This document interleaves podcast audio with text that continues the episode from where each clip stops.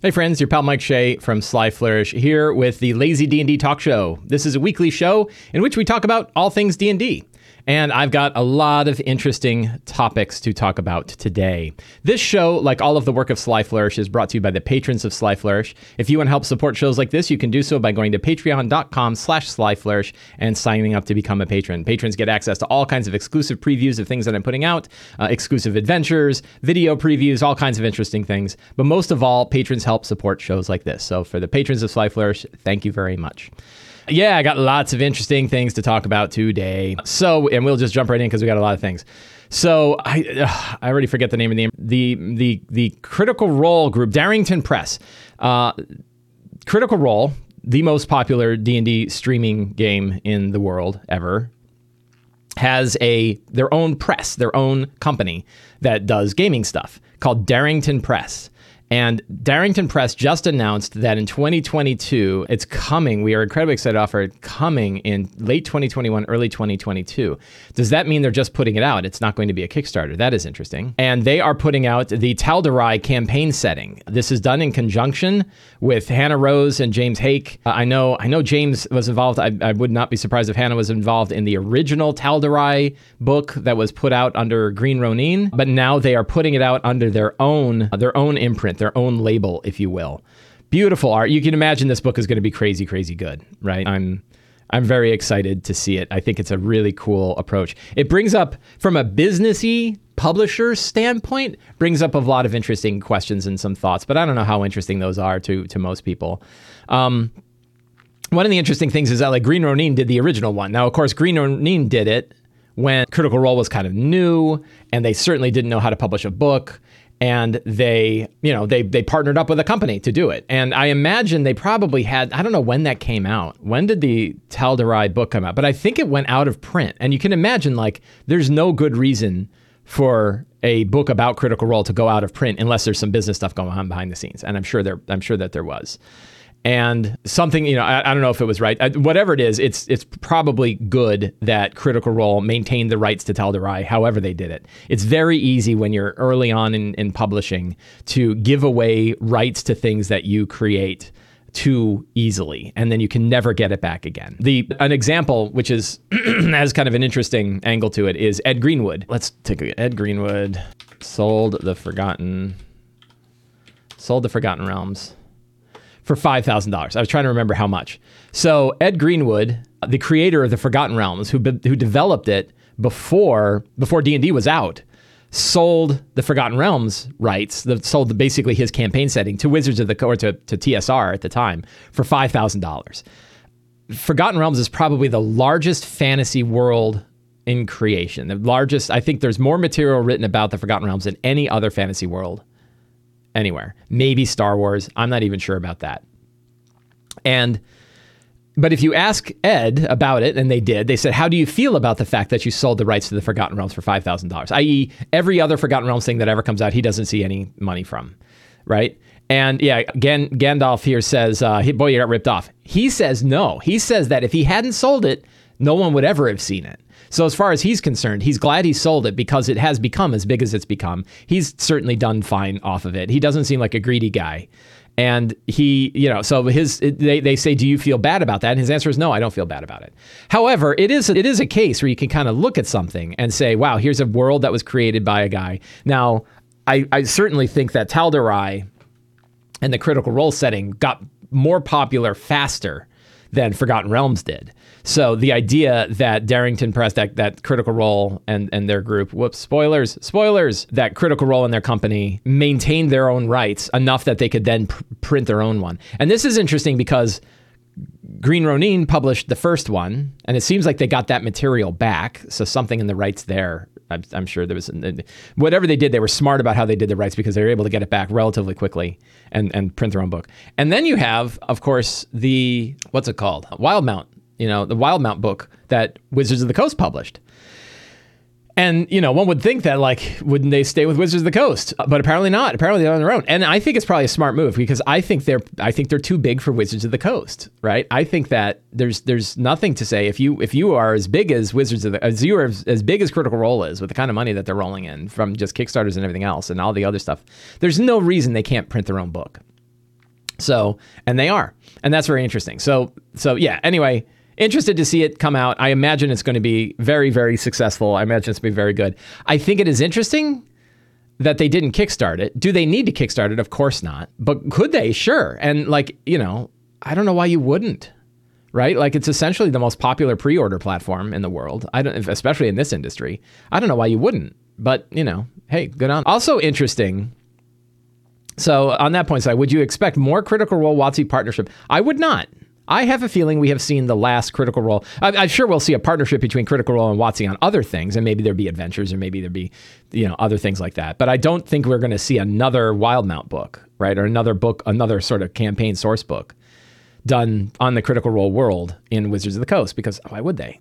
Also of interest is that they're partnering up with Beadle and Grimm to do a deluxe treatment of this. So that is going to be tremendous. And What's interesting about this is is I would imagine a lot of people who buy the book aren't running it or using it. They just want it as a collector's piece. They are big fans of Critical Role. They love the world. They love the characters. They love the actors. They love this whole thing.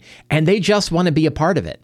And they have the disposable income to buy a book that's just about it. Well, they might also have the disposable income to buy like a platinum Beadle and Grimm set for the book that has all kinds of physical stuff in it that ties them to the stories that they hear about in the show. So it seems like the this Beadle and Grimm set would be a really good eh, collector's set for people who just like the show, regardless of whether they're actually going to run it as a game. Sure, I'm sure there's lots of things to make it run as a game, but it doesn't seem unreasonable that if you're a big fan and you have the di- disposable income, that you would buy it. I mean, people buy five thousand dollar you know Lego sets for Star Wars, right? And it's not like they're out playing with them. So yeah, so I think that that is really interesting as well. I'll be very I'll be very interested to see how this how this turns out. Kind of that was sort of big news and kind of interesting interesting stuff. Along so I am going to be in Arcadia issue 6. So Arcadia is MCDM's uh, Matt Colville, if you're familiar with Matt Colville, Matt Colville has a company called MCDM. MCDM publishes a monthly online magazine called Arcadia that's very successful, huge. Let's see, we'll go to their shop, but there's also a Patreon for it. And let's see. So here's like issues of Arcadia, issue one, two, and so on. Do they have Arcadia as a separate little thing here? Let's go to their hamburger. Shop by category. Arcadia Digital Magazine. There you go. So they put out this magazine. Uh, they've done so. They have six issues out so far. They have done so. Turn that off. They have done so.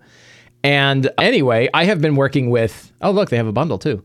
Uh, I have been working with so so uh, James Introcaso, sort of the lead editor of Arcadia. James and I have worked together before. He's a good friend of mine, and I have been working with him on an article for Arcadia issue six called "The Grim Accord." Which is uh, this has been announced. Matt Colville announced this on previous shows. It is a group of evil adventurers that you can drop into your game. They're meant to be a very usable group of evil adventurers that can either be rivals or villains or quest NPCs or wh- however you want to use them. You've got these four nasty adventurer characters. They're sort of tier one, tier two ish, just on the edge of tier one, tier two. Very powerful for tier one and sort of middle of the road for tier two. So that'd be very cool. Anyway, that is coming out. I don't know when it's coming out. I think they said by the end of the month. So anytime it could be coming out. And I'm going to be on Matt. I'm going to be on with Matt Colville and James Introcaso talking about it this Friday. I think in the afternoon Eastern Standard Time. Probably I think on YouTube. So uh, keep an eye out for uh, Matt Colville talking live with the authors of Arcadia Six, one of which is me, and we'll be talking about this stuff. So that that is I'm I'm excited for that. That's very cool. Really great project to work on. James is fantastic. They really they they're wonderful publishers to work for. The probably the hardest part is getting to work for them. Speaking of, Matt Colville, MCDM, has released the PDF of Kingdoms and Warfare. So if you are a backer of the Kickstarter, I was a backer of the digital Kickstarter and I got my reward. looks really cool. I haven't had a chance to dive in too much, so I'm, I can not really talk too much about it, but it looks like a really interesting thing. And It is certainly big news. And I, I think that it's available for pre order. Strongholds and Followers. No, that's the hardcover. Oh, they're back in stock they're having a lot of trouble with physical publishing, as is everyone's. So I guess the Kingdoms and Warfare pre-order is out. That, that's cheap. Hardcover and PDF for 40 bucks. That is cheap. That is really cheap for for it's a big book with a lot going on. So they got some cool minis too. Look at these minis. I haven't really looked at their minis. They got some neat minis here. So that is that is coming out. That's that's a, a very reasonable price. If you're interested in crunchy war mechanics, crunchy squad based stuff for your D and D game, this is certainly the way to the way to do it. So so check that out. What else do we got? Oh, so also of interest is Matt Colville mentioned on his show. He and when he and James were talking about the things that they are that are coming out, he mentioned that they are the next big thing that they're working on is a monster book. And as Matt brought it up, he said this is it. it he he didn't say it exactly like this, but this is the kind of how it came around. That they are building a replacement for the monster manual which is a big like that's a big lift, right? Essentially, uh, unlike Kobold Press, where they make a book of all new monsters like Tome of Beast, Tome of Beast 2, and Creature Codex, very very popular, very successful monster books. Uh, I'm using the Tome of Beast 2 now in my Icewind Dale game, in my Fri- Rime of the Frostbane game, and I love it. It's really really great. They want to actually build a n- new monster. They want to build current monsters in a new way. And this gets, if, if you've heard me talk on the show before about the idea of can we sort of pop out and replace chunks of 5e with sort of new ways of looking at it. And I know Matt Colville is a big fan of the fourth edition of D&D. There's sort of a new resurgence of 4, 4e love. James Introcaso certainly has lots of experience working with 4e. And they, so they're coming out with a new monster book that I would expect has 4e isms in their own monster book. Gandalf says, "What would would that be legal?" Yes, it absolutely is legal as long as you don't violate the well, yeah. So I'm not a lawyer, but as long as they don't take direct intellectual property from wizards that when in, that Wizards of the Coast owns, i.e., beholders and Dracoliches and Mind Flayers and Githyanki. There are certain monsters that Wizards of the Coast that were invented for D&D by D&D that Wizards of the Coast owns they could theoretically, and they have gone after people with cease and desists when they try to make like a new beholder stat block without getting any permission from Wizards of the Coast. But there is a thing called the the Open Gaming License, the OGL, and that is backed by a thing known as the System Reference Document, the SRD. You can Google both of these. And if you make a book under the OGL, you have a license from Wizards of the Coast to make lots and lots and lots. Essentially, all of the mon- like probably eighty five percent, ninety percent of the monsters in the monster manual are under the OGL. And yeah, you could make something like an eye beast, right, instead of a beholder. Even then, you're probably skirting the line. And so you can make any of the monsters that are in there, and then you can make any new monsters that aren't used by Wizards of the Coast. So you can make your own thing. So if you wanted, if you and if you want to kind of skirt it and say, look, if we want something to fall in place for the Githyanki, you could create like space pirates, right? Elven space pirates and you could talk about your elf and give them a, a, unique name, right? And then put your elf and space pirates in there, and it's like ah, it's obviously a replacement for the Githyanki, and you still own the rights for that. You can actually subset material that is owned by you and not under the SRD in your book. So yes, there are legal ways to do this, and and they're smart about it, and I'm sure they'll do it. But it's really, to me, and what's more interesting is the idea that is fifth edition getting to the point where we can sort of pop out sections of it and pop in other ones. I talked about 5e hardcore mode uh, a few shows back. And 5e hardcore mode is sort of a wrapper for 5e that sort of changes how it plays and, and creates a different style of 5e than the core books do. This also is going to create a different kind of style for 5e. It's much bigger, like this is going to be a whole replacement to a monster book. So I think that's really fascinating.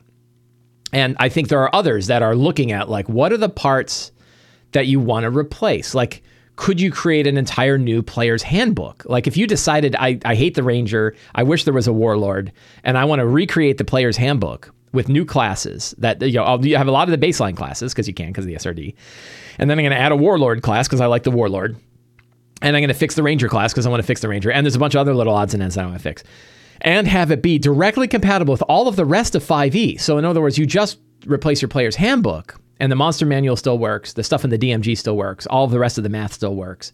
Everything else still works, right? Then you could do it. And then you have this like plug and play architecture, this plug and play design for 5e, which is actually what they had talked about when they originally talked about the design of 5e. They talked about the fact that it was a modular system, but then they didn't really that wasn't really backed up in the in the product itself. They kind of let go of some of this idea. There, there's some, there's lots of optional rules in the DMG, for example. But generally speaking, like you can't pull out the skill system and replace it with an entirely different skill system. There's nothing like that. But maybe there is. And maybe there is by third party publishers who say, I want to do a different player's handbook that's compatible with the original player's handbook. Imagine somebody doing like the um, old school essentials right? A, a, 5e compatible of old school essentials where classes are, are are are brought down to their core builds. that they are, you know, you, you have sort of the, uh, you bring like the assassin class back instead of having it be a subclass. You kind of get rid of subclasses, like maybe you don't have subclasses, but you can keep all of the power growth and everything along the lines of the rest of 5e so that when you're playing, you can use all of the rest of 5e content directly and not have to convert anything. So that could be really neat. And I think seeing Matt Colville's company, MCDM, coming out with a new monster book is an example of how 5e can change by third party publishers to create sideways, side sidecar compatible stuff, right? And largely, I'd argue my the book I'm working on right now, The Lazy DM's Companion, is similar to like 5e hardcore mode, not nearly in like what approach I'm trying to take, but it's going to have like a whole bunch of different guidelines that you can wrap 5e around or that you can wrap around 5e to make it easier to play for story focused gaming, right? Impro- improvisational story focused gaming. So, and if you want to see previews of these guidelines, you can do so by becoming a Sly Flourish patron. If you go to patreon.com slash Sly Flourish and sign up, uh, you will get access to this stuff right away and you can see uh, how these guidelines, mine are certainly like loose guidelines that are just meant to sit on top of 5e. So it's not, mine is much more of a light hand. It is not a like rip out the Dungeon Master's Guide. Here's a whole different Dungeon Master's Guide right? I don't. If you took my the three books that are in this, Return of the Lazy Dungeon Master, the Lazy DM's Workbook, and the Lazy DM's Companion. And you said like, are those like a, a DMG, like Sly Flourish's Dungeon Master's Guide? The answer is not not really. There's still stuff in the DMG you're going to want, but they sit alongside it really nicely. So really interesting stuff to see 5e to see MCDM make a new monster manual. That's a that's a big a big drive. We'll see how they do. So we we had talked about the new D and D book. There are three new D and D books coming out this year from Wizards of the Coast. Let's see if I can remember them all. There is Wild Beyond the Witchlight, which I think is coming out in September. There is Strixhaven, a Magic the Gathering uh, D and D hybrid book about, which is mostly a big adventure, mostly a set of adventures, but also a campaign book for running D and D games in the Magic world of Strixhaven. And then there is Fizban's Treasury of Dragons. There are some details of the Treasury of Dragons that came up. I heard about this on EN World, where they talk about, yeah, I guess it's Dragon 38 has uh, a lot of stuff about Fizban's Treasury of Dragons, who it's for. It's got each of the chapters. So if you want to see this, I'm not gonna I'm not gonna read through it all, but there is a whole bunch of details about what specifically you're going to see, and it seems to include like both character option stuff. Very much it's a it's a Volo guide, Mordenkainen's book for dragon stuff, right? And that makes that makes sense. So I'm really looking forward to it. You know, mechanical tweaks and personalities of dragons are, are very cool. Lairs and hoards, I think that's going to be really cool. Like this, you know, lairs I think are a really useful DM tool, and you know all kinds of stuff about dragons and then bestiary of dragons. So yeah, here's a, it's all that describes each of the chapters of this book and I'm excited for. It. I think of the three books coming out, I'm probably most excited for because it, like Mordenkainen's and Volo's guide, it's something I can go back to, and I do. Like I, you know, Mordenkainen's and Volo's came back a long time ago, but whenever I like am going to run the Githyanki or the Mind Flayer, so in both cases, like I'm running Mind Flayers and Githyanki in my current Rime of the Frost Maiden game, and it was really handy to go back to those books and read the deep the deep ecology, the deep the deep information about both of these races, which is more useful to me than stat blocks, right? Because I can always tweak stat blocks. So pretty interesting. Pixurlixith says it may make sense to keep an eye on the Magic the Gathering side of the business as well. Yeah, I've actually gotten back into Magic. I've been I've been playing Magic the Gathering Arena on my iPad and iPhone uh, with the new Forgotten Realms cards, and I've been having a really good time. I have a really cool black deck that has Lolth and Orcus and the Book of Vile Darkness and the Hand of Vecna and the Eye of Vecna and Eben Eben whatever Eben something the Dracolich. So I have like all the evil most evil stuff in my black deck. And it actually plays and I I win I win sometimes. So it's kind of cool. So here's another interesting another interesting article that I just read last night. This one I think it's on the Gizmodo the Australian Gizmodo page. I think it was because of where I saw it. I'll paste the link into the chat. All the links to all this are, by the way, are in the notes below if you're listening to the podcast or you are um, watching on YouTube. Boy, I wish I had a reader mode for Chrome so I could get rid of all these ads. So yeah, so so there was a question was brought up to James to, to, to Jeremy Crawford about has online play influenced the design of D&D products? And he said yes, as one of the many different kinds of influence we see. Oh my god, with the pop-ups and it's this at first this kind of freaked me out, right? Like when I first read this, I was like, "Yikes!" And I, I say "yikes" I'll, I'll, give I'll give my hot take right away without getting into the article. And the article's reasonable, and his approach is reasonable. So the answer is it's not you know they're not they're not taking a bad approach really. But the idea that you are designing your book to support streamers this came up years ago too, when streaming was really scaling up. Should they be de- de- should they be designing books around streamers? And I think like let's think about this logically. What percentage of people are playing streaming games compared to the percentage that are not playing streaming games. And I don't think it's out of hand to say it's at least 10 to 1, right? And I bet you it's even more. I bet you it's like 100 to 1. It could be 1,000 to 1, right? It's orders of magnitude more people are playing without streaming than are, which means if you want to support the bulk of your customers, you probably don't want to spend too much time worrying about whether or not it works for streamers, right? That's that's my opinion right? Because I mean, you can go onto Twitch at any given time. And the other thing is like I don't think people recognize the vast, the vast exponential curve of audience members to streams. Yeah, tons of people watch streaming games, right? But if you take out the top three biggest streaming games, which is like Adventure Time, I'm making these up. I don't know if these are actually the top three. But let's say you took out Critical Role, obviously, Adventure Time, I think, and somebody tell me what the third, I don't even know the third, right? Like, I live and breathe this industry, right? And I don't know what the third most, I probably have heard of it if somebody reminds me of it, but I don't know what the third highest volume streaming game is, right? And then it scales way down. You have a bunch of them that are supported by, yeah, so Dimension 20, yeah, Dimension 20 is pretty big. Arcadium, see, now we don't even know, right? And so it'll be interesting. Flourish, I don't stream my games, so I know it's not me. Some say Acquisitions Incorporated, right? But how, those are not like regular streaming shows, right? So it scales way down. And then if you go to Twitch on any given day, and I like to poke my head into Twitch regularly and kind of see who's doing what. I like to crash people when they're doing DM prep. I like to hang out in their chat and talk about DM prep. And the reality is like it scales way down. The viewership numbers fall off a cra- uh, fall off a list, fall off a cliff as soon as you get out of like the top five. Right? People aren't just watching it, and it's kind of sad because a lot of people have put a lot of effort and a lot of production value into streaming their games and not now not a lot of people are watching, right? Not depending on what you're depending on what you're going for. So how big is streaming games? Really big for the top players and not really big for everybody else. And then how does that compare to just the people playing D&D? And I think way more people are just playing D&D at home, right? Way more. Millions probably than are playing in a streaming game. So if you design even if you apply 10% of your design thought to worrying about streaming games, that's probably too much, right? Because your percentage isn't that high. So when I saw this, I was like, oh my god. And and so so it was like I, I saw this and I immediately went, oh my god, WotC, if they're if they're aiming for streaming gaming, you're cutting off your audience because most of your audience is not a bunch of streamers.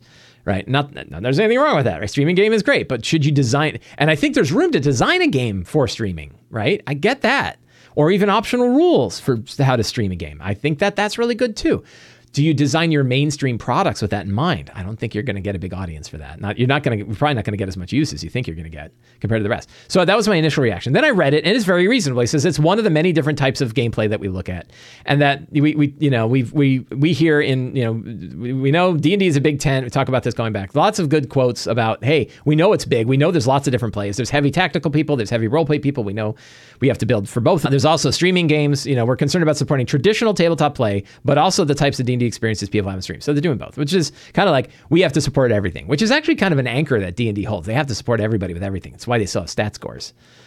Right. So, but then he does say one of the things that's been on my for several years, a result of popularity, streaming games combined with actually the tidal wave of new people coming in is bite sized adventure content. Right. He talks about the importance of bite sized adventure content. And then he says the Essentials Kit, which is like one of my top three favorite adventures is built this way. I really like Dragon of Icespire Peak. I think it's really good, and I like that it's bite sized here. And then last year's campaign, Rime of the Frostmaiden, and that's like, ugh, right? So then I go from, oh, okay, he's being very reasonable about it, to ooh, because like I got big problems with Rime of the Frostmaiden, right? I'm running it, and I've got big problems, and I'm talking to people, and they have big problems. So the idea, if that's the model, we need to. They, I, I would hope that Wizards is paying a lot of attention to that model and, and doing it the right way. And I can I'll, I'll I'll describe why. But basically, what they're saying is we want to give more bite-sized content that you know content that is essentially less than four-hour adventures. So like 90-minute adventures or or two-hour adventures instead of four. And if you look at a lot of the adventures in the Dragon of Icespire Peak adventure or in Rime of the Frost Maiden, some of them could definitely be short adventures. I've I've definitely run some of these in, in under three hours. Right, some of the quests that are inside Rime of the Frost Maiden is is under three hours. So so that's all fine. Bite-sized bite-sized adventures is something they're doing. They apparently are doing that, but Wild Beyond the Witchlight, so it'll be interesting to see how they do it there. Again, I give my give my my my advice on this topic, which I try to hold heart, which is I do not let my happiness be determined by what Wizards does with their products. Right? I am I am excited for their products, but I also I'm I'm always measured. I try to be measured so that when I see it, I don't get upset and go, "Oh, they didn't do it the way I would have done it," right? Which is very easy to do. They didn't consult me. Why didn't Why didn't they ask me to? I would have done this so much better. So that's something to consider. Uh, why Rime of the Frost Maiden? And I've talked about this before, and I will do this without spoilers. Uh, but I've talked about it on my Rime of the Frost Maiden show, right? And I've been running it now. I'm deep into chapter two at this point, 22, 20, 22 sessions in for two different groups. So I've run a lot of Rime of the Frost Maiden. And they did a lot of bite sized content in chapter one. And chapter one is enormous and it's way too big to run as a campaign because there's like 13 quests. There's 13 quests in chapter one and a bunch of potential side quests and you're supposed to leave chapter one by the time you hit level four, which means 13 ish quests. You don't have to do them all, obviously, but they're all exposed. They're all there, right? For three levels of play first, second, third, right? And first, you should do one quest and then your second, which means you're talking about like 12 quests plus sub quests for two levels it's way too much content. And and I've talked. Uh, so I have a Discord that I hang out in, the Sly Flourish Discord, where we hang out about and talk about lazy DM stuff. And we have a special channel just for talking about Rime of the Frost Maiden, mostly because I'm running it, right? And we had a, we wanted a spoiler free, a spoiler filled version of, of that of that of that realm. We'll probably have one for Wild Beyond the Witchlight too. And in there, I've had somebody who's like, they talked about one of the quests, and, and, there's there's like a side quest that sort of happens. Like once you finish this quest, you get this thing, and then somebody comes and steals the thing. And he said, my group is now all about like that thing getting stolen, who stole it, and where it went, and traveling around to try to find out what's going on. And the the you know now that's not even one of the quests, but it's going to take multiple sessions to deal with, and that's not even the main thing. So like you, it's so it's so easy to get lost in all of this stuff that's in chapter one. It's a huge chapter, and it's too few levels. And someone else said, you know, you could have done a one to ten campaign just in the chapter one, and I think that's about right. I bet you you could certainly do one to seven in in that campaign. I think you'd have to rebuild the adventure. Everything after that would have to be scaled way up because it's it'd be like twice as good.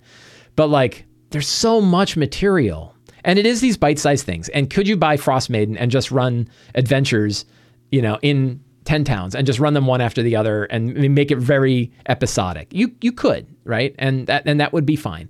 As a campaign, it's not really working for me because there's just too much material at low levels, right? And and and I had a really hard time getting out of chapter 1 for both of my groups. And now I have my recommendations is like pick 5, pick 5 quests in there and run those 5 right? Don't run 13. Don't even expose 13. Pick six that you like. Let them pick the four that they like. Once they've completed four, get them into chapter two, right?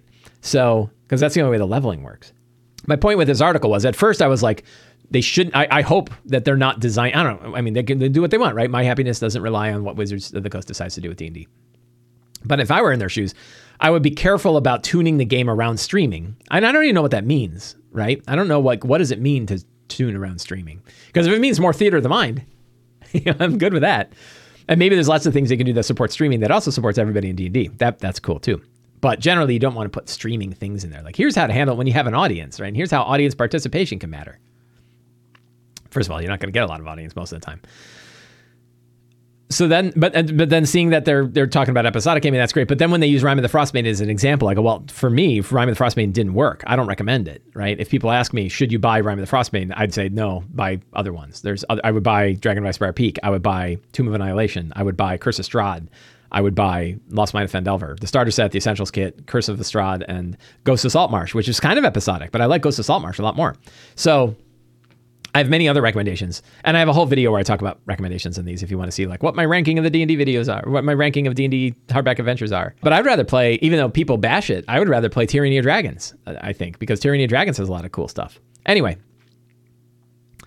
with that news, am I slightly worried for? No, I'm not. I I'm not worried. So, uh, uh, Gandalf asks, am, am, I worried about Wild Beyond the Witchlight?" Worried is extreme. I'm. I'm. I'm. You know what? How do I feel? I'm excited. So I'm very excited because it's an optimistic adventure for one, right? I'm very excited about that. I'm curious if they went to having lots and lots of authors or not. It's not clear if they had tons and tons of authors. So, so that that's a question. But you know, the other one, if I have to go and be, be, a Bayesian guy about it, right? My my Bayesian side would say, what's the most likely thing to occur is generally what has occurred in the past, kind of, right? That's not really Bayesian, but I'm going to use my base rate, and the base rate is the last three hardback adventures have been have had a fair bit of problems for me. Right, Hoard of the Dragon Queen. I had major sections of that that I had to rebuild in order to get the game where I wanted it. I felt that the adventure was really weird, like it was really weirdly put together. But I guess Ghost of Saltmarsh came out after that, and Ghost of Saltmarsh I liked, but it was a different kind of Tyranny of Dragon, or not Tyranny of Dragons, Descent into Avernus major problems. Had a lot of issues getting that adventure where it's going. And now Rime of the Frostmaiden, major problems. I having to do a lot, and, and in many cases in similar ways.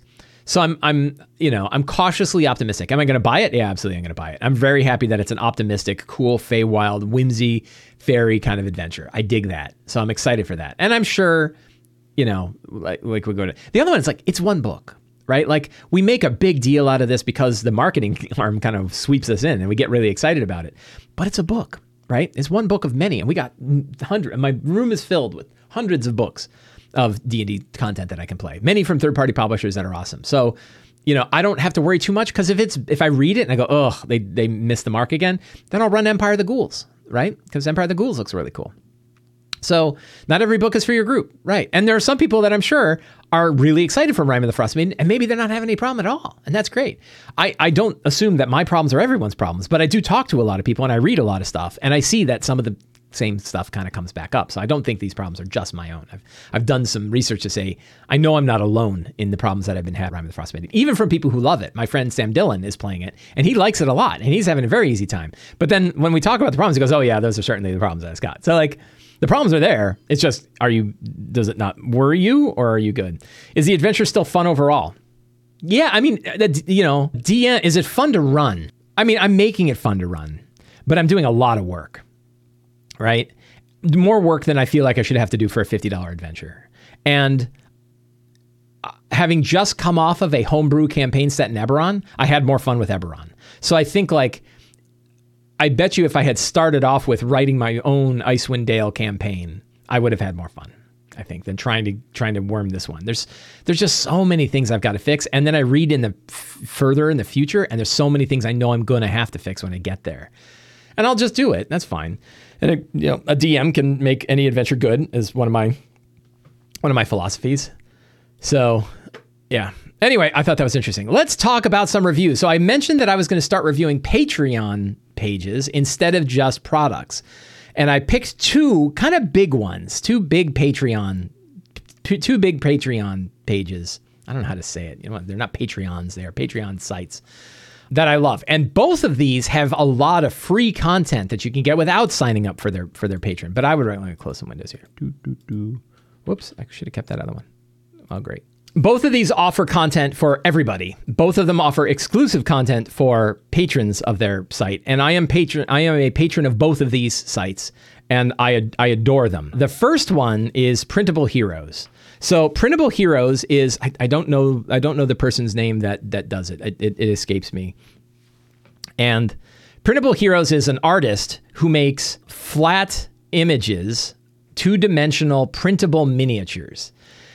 I'm excellent artists. I love their style, right? I love let's let's let's uh, open this up to 120. I love their style. They have a great way of taking the same sort of model but making them slightly different, although they serve very different purposes with just slight modifications to the art, which is a really smart thing. That means they can do a lot of different ones, a lot of different sort of of miniatures for. Look at this in Wave Echo Cave Encounter. I didn't know about this one. I guess that one is a comes with a whole bunch of stuff. Talented collaboration with Adventures Maps provides the maps and miniatures needed to represent the locations and characters in Wave Echo Cave encounters from Lost Mine of Phandelver. That's really cool. I- I'll have to go look at that. that. That's new. Marshall Short. Yes, thank you. Sorry. Marshall Short is the artist who has done this. Uh, he's done it a long time. He's got really, re- I just the style of art I adore. I think they did a, uh, he did a Kickstarter or he partnered with a Kickstarter to do a bunch of flat minis of these. And you can see how you have like a human noble and a vampire spawn, same basic shape because a humanoid's a humanoid, but very different, very different look, right? So you have all these different vampire spawns. And for each one, there's different styles, right? Different colors, different styles, hood or no hood. You know, really, really cool stuff. Like look at that guy, right? Really, really cool. So how do these so how do these work? So what you can do with these is you can print them. You, you, you, you can you can export them. Let's see if I can just grab one. I should have grabbed that vampire spawn. Let me find that vampire spawn again because I love that vampire. I like this drow mage though. Let's do the drow mage, right? And see how they have an elf druid and a drow mage, just slight style color differences, and you've got an entirely different type of character. So here is the free PDF, and it doesn't. So you have to open it up in Adobe to get it right. Oh, and I guess it works here too in Chrome right? And you can put, oh yeah, that outline doesn't work. So it, it really requires Adobe. Uh, you have to open up an Adobe Reader in order to format them. But essentially, what you do is you can you open up your PDF and you set them all up like this. You can actually create a black outline around each of the miniatures so that you can cut them really closely and, and they have like a black silhouette around them and you print them out. And what I did is I printed them out on photo paper. Right, I have a color a color inkjet printer that I can print on photo paper at real high, you know, real high resolution. And they look great. They're they're they're nice and shiny and they're great. And what you do is you you print out a sheet like this, you cut them out, you fold them over and paste. You use some some like Elmer's paste, paste them together, and then you cut around the outer edge with the black with some scissors. Doesn't take a lot of time, and you get a really great miniature. You get a really great two dimensional miniature. Now, the, the advantage of this, the price is right for one. Photo paper is not cheap. And you, have to have a printer so that you're, you're upfront crossed of if you don't have a color inkjet printer that can print on photo paper, you'd have to buy one if you're going to do this. And that's probably a bit much. I think I ended up doing that just for this, though. I, I did buy a printer. I've got some Canon thing, HP. Now I've got an HP with the crazy subscription service, but whatever. And it was like 120 bucks. And you can, the, the neat thing you can do is you can add to a page, right? I, I made a page here. Let's see if I can open this up. I had trouble with this before. So I might, I might have to create a new page. Yeah, for some reason I'm having trouble with this. So you create a new page, right? And I've got my drow guy here. And let's say I want vampire, and I want one of those vampire spawn guys that I liked. Where's that red, that cool red one, right? And I can drop him on here, and I can create, and then let's. Oh, we need some female female vampire spawns. Let's grab her in the red dress. And I can add a bunch of different ones here. And let's say I want a beholder, right? Let's create a beholder. Which kind of beholder do I want? We will grab a Xanathar guy. And I put a beholder on there. And what else do I want? Death Knight. Tiefling Death Knight. That's pretty, that's special. Do a Tiefling Death Knight. Right? And you can see the black silhouette here. So I can fill a page with whatever miniatures I need for whatever game I'm going to run, print it out and, and save on my photo quality paper because photo paper is expensive, right? It's like, I don't know, probably 50 cents a sheet or something like that, buck a sheet. But now since I can put exactly what minis I want on the sheet, I can then export this to PDF. I can print it, and then I can do my pasting and cutting of these minis. And I have exactly the minis I need for whatever session I was going to run. And and then throw them in a bag when I'm done. And then I have like I'm slowly building my collection. So I was talking about miniatures before and how one of the problems when you collect miniatures is you never seem to have the miniature that you that you need. Oh yeah, one question is like, well, how do you how do you make a base? There's a way to make a base a paper base in here. But you can also, I went to Amazon. I'm not going to pull it up, but I went to Amazon and there's a way you, you can get sort of paper mini bases that have like a curved slit in them. And you can slide your mini into that curved slit and that holds it really well too. So there's a, the other thing you do is binder clips. If you have like one inch binder clips, you can put a one inch binder clip on the bottom and that will, that will hold it in place. That's a little, that ain't, that ain't great. But the paper, you know, any, any sort of paper craft miniature can work, can work pretty well. I bet you that if you kind of folded the bottom up or rolled it up so it was a little thicker at the bottom, you could get it to fit inside of a piezo, one of those piezo bases too, if you happen to have those. So, but the real advantage of a system like this is you can get exactly the miniatures you need. If you need a bunch of trolls, you can print exactly as many trolls as you need. You don't have to worry about like, oh man, I have three trolls, but now I'm going to have to use slots because I ran out of troll miniatures, right? Which is a common problem with miniatures. No matter how many, trust me, like I've got thousands of miniatures, right? Thousands of pre-painted miniatures, and I, I, I always either I can't find the one that I need at a given time, or I never have enough of the one that I need. That's not always true. Like I have plenty of skeletons, I have plenty of goblins and kobolds and stuff like that. I'm never, I'm rarely going to run out, but every so often, you know, every so often you you just don't have. Is there's like that one kind of mini you really wish you had, and you just can't get it. And you can't get enough of them. Here you can get as many as you want, and yeah, as you say, it's like, you know, what's the cost? Probably between ink and paper and everything, it's probably a buck a page right? Plus your time to cut them out and everything, which isn't insignificant. But I think it's probably the most efficient way to have really cool stand up miniatures that I have seen. I really love it. So their Patreon, if you go to Patreon, the Printable Heroes Patreon page, it's I think it's a very successful patron, right? 4,000 4, backers, making almost $10,000 a month. Good for him. And what you get when you sign up for his oh look at that look at the ropers with or the the the piercers that fall. That's really cool. When you sign up for his patron his his patreon page you get more access to more versions more colors more variants of all of those minis. And in many cases the variants are really good. So i am a i am a supporter. I don't even remember what tier i'm at. Three bucks i think i'm, I'm paying something like uh, my member i check my membership. I am a three dollar a month backer and it does two things for me. One is it gives me access. I have remained a backer even though I went to online play. There's an important thing for online play. He also offers tokens, VTT tokens of these things as well. So you can get a lot of really cool tokens uh, for this. So really great Patreon. I got I got you know I'm late and I got to talk about another one. Really really great Patreon page. I'm, I'm, a big fan. I love it. I remained a supporter all throughout COVID because I, I would be willing to use the tokens, but also because I just I love his art and I wanted to support it, and that's what Patreon is about. So I'm I'm happy to do so. The other Patreon page I want to talk about is tabletop audio. So, well, that was that's the website. Uh, where's the Patreon page? Is that here we go? Support on Patreon.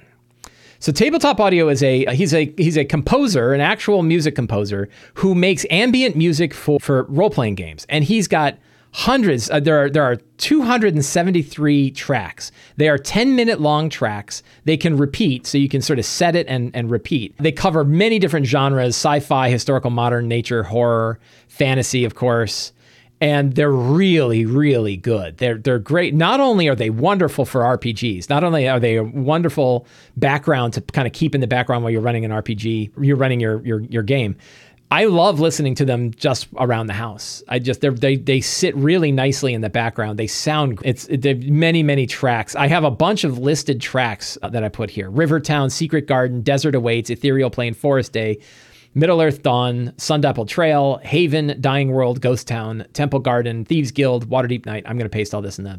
This will all be in the notes, by the way. Waterdeep Night, Druid Hilltop, Floating Ice Castle, Ice Throne, Protean, Protean Fields, Sea of Moving Ice, Shadowfell, Underdark, Mushroom Forest, and The Ori. Those are some that I have, like, I downloaded the MP3 and had them on my phone because I love listening to them so much. And I love just setting them on, listening on to repeat, and really, really enjoying them. So uh, you can, I think, if you can stream audio, I think you can stream this. Are you legally able to do so? I don't know. You have to check the site and see if he offers anything for streaming. I think he does have something for streaming his his audio. I should stream it if I could.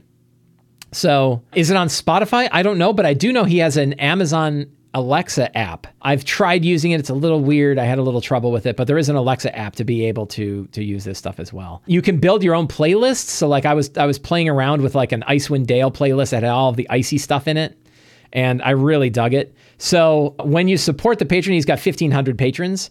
And when you support his Patreon page, you get alternate versions of these tracks that you can download in MP3. So, like, there's one called the Ori, and it has really cool sounds of like big machines moving around in the back. But the music is also really nice. And if you just want the music without the big machines, which I find really is soothing and calming and I enjoy it, the machines makes me a little edgy. You can get an alternate version by subscribing to his by, by subscribing to the patron, and you get notifications about new ones and everything else.